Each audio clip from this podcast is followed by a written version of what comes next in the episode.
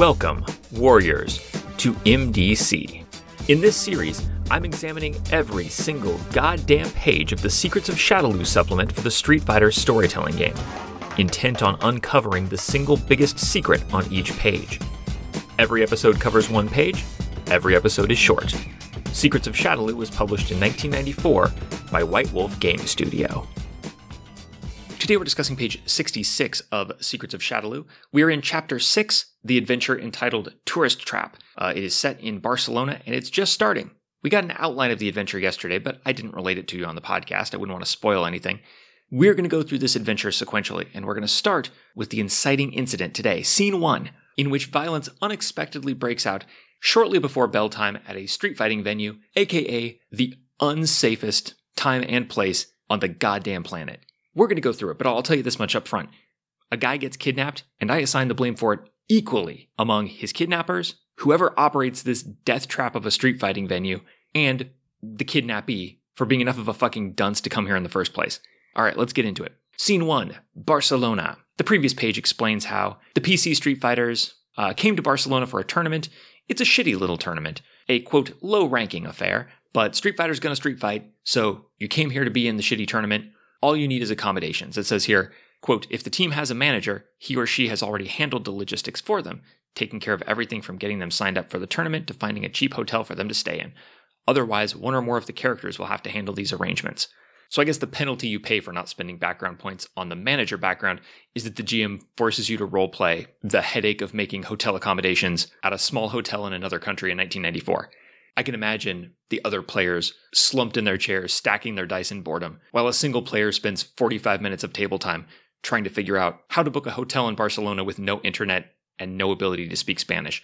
But anyway, after you've spent a session or two on the noble quest of securing a hotel, it's on to the action. The PCs roll up in Barcelona, they're ready to fight. Quote, the tournament is to take place in a bullfight arena at about 11 p.m. on a Tuesday night. No bullfights are scheduled. It appears that the tournament coordinator, who usually manages matadors, is also a fan of street fighting and has put this event together to show some fights to his friends, also to court international diplomatic catastrophe. It doesn't say that, but you'll see. Quote, it is rumored that a famous political figure from the UN, Antonio Baracci, will be here to witness the fight. Quietly, of course, so the media doesn't show up. Characters who get one or more successes on an intelligence plus investigation roll will know that Baracci is leading a political crusade against Mriganka and is trying to put M. Bison's country under economic sanctions until they allow human rights inspectors to view the country. human rights inspectors in Mriganka. I would love to play them. I would love to play their Street Fighter bodyguards. I would love to play the Shadaloo employees uh, scrambling around trying to hide the innumerable crimes, torments, and death traps on Mriganka just to clear like one path that the human rights inspectors could walk through Mriganka without seeing any of our fucking abominations and travesties that we've got on this island. All of that sounds fantastic. But it's not even presented as a plot hook. It's just, this book can't help itself. Everything it says is just pure fucking gold.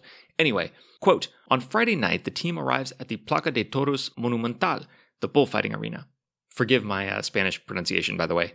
The storyteller advice on this page says that uh, when your players speak to an NPC in Barcelona, you should fake a cheesy Spanish accent, but I want you to know that I am not following that advice. I am, believe it or not, trying as hard as I can.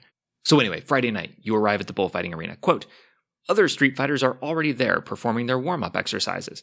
Characters may try to impress their opponents by practicing some of their powers here.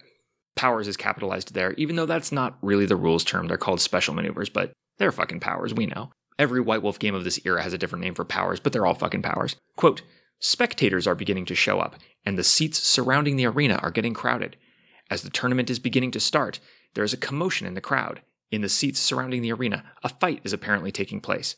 Before anyone below can react, two Spanish ninja grab someone from the crowd and run off with him into the halls under the arena, moving quickly toward the locker rooms. Characters who make successful perception plus alertness rolls will recognize the kidnapped man as Antonio Baracci. Even if they don't recognize him, people in the crowd will begin yelling and talking, and the team can overhear Baracci's name mentioned. So, in the great tradition of adventure modules, have your players roll this. If they succeed, they learn some information. If they don't succeed, then they learn the same information. Just got to keep those dice warm. Now, it goes on to say that what's probably going to happen is that the player characters are to chase these ninjas down. And other Street Fighters are also going to try to chase the ninjas down and also try to push the player characters out of the way because, you know, fuck you, I want to rescue the diplomat. And before you know it, you've got a pointless fist fight between random Street Fighters because they can't agree who should stop the kidnapping, and while they're fighting, the kidnappers just drive away. More on this strange behavior later, but not today. Today we're concerned with the pretty much inevitable outcome of this scene, which is the Spanish ninjas toss this guy Baracci into their vehicle and speed away. It's like an unmarked van. We've had a few occasions in this book where we've seen that Shadaloo's admittedly impressive success rate at all their various criminal enterprises kind of depends upon the incompetence of everyone else in this setting. And this is no exception. It is no wonder that Shadaloo infests the street fighting scene, because if this page is any indication, Street Fighter tournaments must be like perfect incubators for consequence free crime. I want you to consider we have an arena here. It's a bullfighting arena. It is crowded. Not only are the seats getting crowded, but also out in the street fighting area, like down in the ring where the bullfights happen, it's just random street fighters practicing their moves, showing off. Ninjas and boxers and monks and cyborgs and God knows what, all just milling around down there, showing off their capacity for violence. I'm sure it'll be fine. It's not like any of these street fighters would ever just fucking lay into each other for no reason, except in a couple of paragraphs where that's exactly what happens. So just as the tournament is about to start, there's a fight in the crowd, and two Spanish ninja grab Baracci and run off with him into a hall toward the locker rooms and ultimately out of the building. You may be thinking, oh, well, these are ninjas, albeit Spanish ninjas. Maybe they're in disguise. Maybe this is kind of like a stealth grab, like a quick in and out. No, I mean, one of these guys is in like a suit jacket. You know, he could pass for a regular guest. The other guy, though, he's got like a like a big thick metal bracelet on one arm. He's got a knife tucked into a sash around his waist. He's got a tattoo of some kind of spindly, multi-legged creature on one of his arms. There's no disguise here. This guy is a ninja and he's proud of it. So this pair, without disguises, were able to saunter right through this crowd of rich and important people, right up to a prominent, important diplomat, grab him, make their way through the crowd, out down the hallway entrance, past the locker room and out the door without ever running into like security, a turnstile, just any kind of anything. There's no indication of Baracci having any kind of security of his own, no indication of the venue having any security. It's just a big, messy, fleshy mass in these stands, exits wide open, and in the center of it all, a bunch of goddamn street fighters of all things, throwing practice fireballs and spoiling for a fight. And as bad as this security seems, it's like, how could it be otherwise? Because this is all illegal, and these are, are powerful people. I mean, Baracci is ducking media because he doesn't want to be seen here. So there's no coverage of this. Probably that's why there's no security, is because this is all illegal and it's full of people who don't want to be known to be here. But truly, this is a global criminal organization's dream. It's like it's a confined space shrouded in secrecy where powerful, important, rich people with no security come in one entrance and a bunch of violent, unvetted weirdos come in the other entrance, and the useless fucking bloodthirsty audience is so scared and or callous in this weird ass environment that they have no reaction to a full on cross country kidnapping, just moving slowly through the audience like the fucking wave.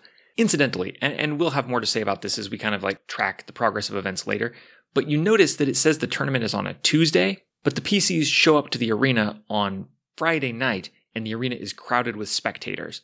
This has to just be a, typo, I assume.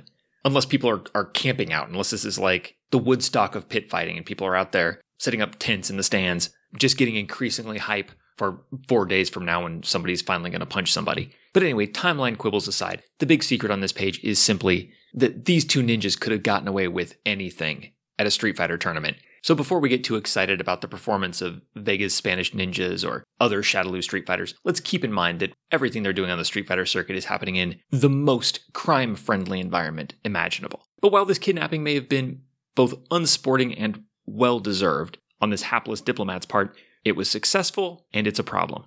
Join me next time as our brave street fighting heroes react in the only way they can by bumming around in the street outside some restaurant on MDC.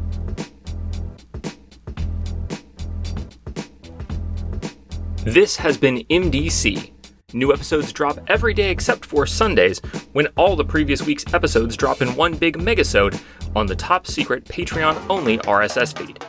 If you'd like to get access to that RSS feed and support the show, go to patreon.com slash megadumbcast. Contact or check out the show wherever you want. I am Megadumbcast on Twitter, Instagram, Gmail, Podbean, your favorite podcatcher, etc., etc. Street Fighter and all associated trademarks are property of Capcom.